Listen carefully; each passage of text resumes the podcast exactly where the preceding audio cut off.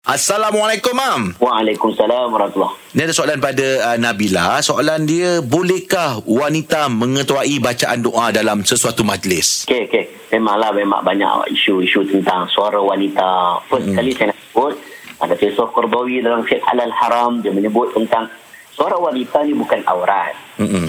Suara wanita ni, wanita boleh cakap dengan kita, wanita boleh sembang dengan kita, wanita boleh bagi ucapan.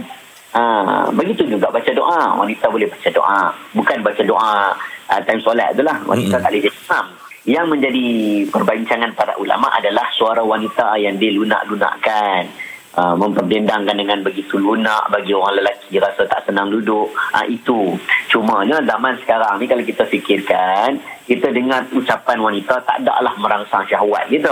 Mm, yelah. Kita apatah lagi wanita baca doa Mm-mm. tak ada lah sampai kita pun rasa macam pelik sangat Mm-mm. ha, kalau dah dah dia yang ada dia boleh baca doa majlis-majlis rasmi ha, silakan tak ada menjadi kesalahan macam mana wanita jadi pengurusi majlis lah Mm-mm. ha, kalau dia boleh jadi pengurusi majlis dia boleh jadi pengacara takkan dia tak boleh jadi um, Bacaan. doa Ha. ya hukumnya harus tak ada menjadi kesalahan asalkan dia jaga syarat-syarat dia lah pakai pakaian dengan sempurna dia jaga batas-batasan itu Mm-mm. dah cukup Oh. Allah.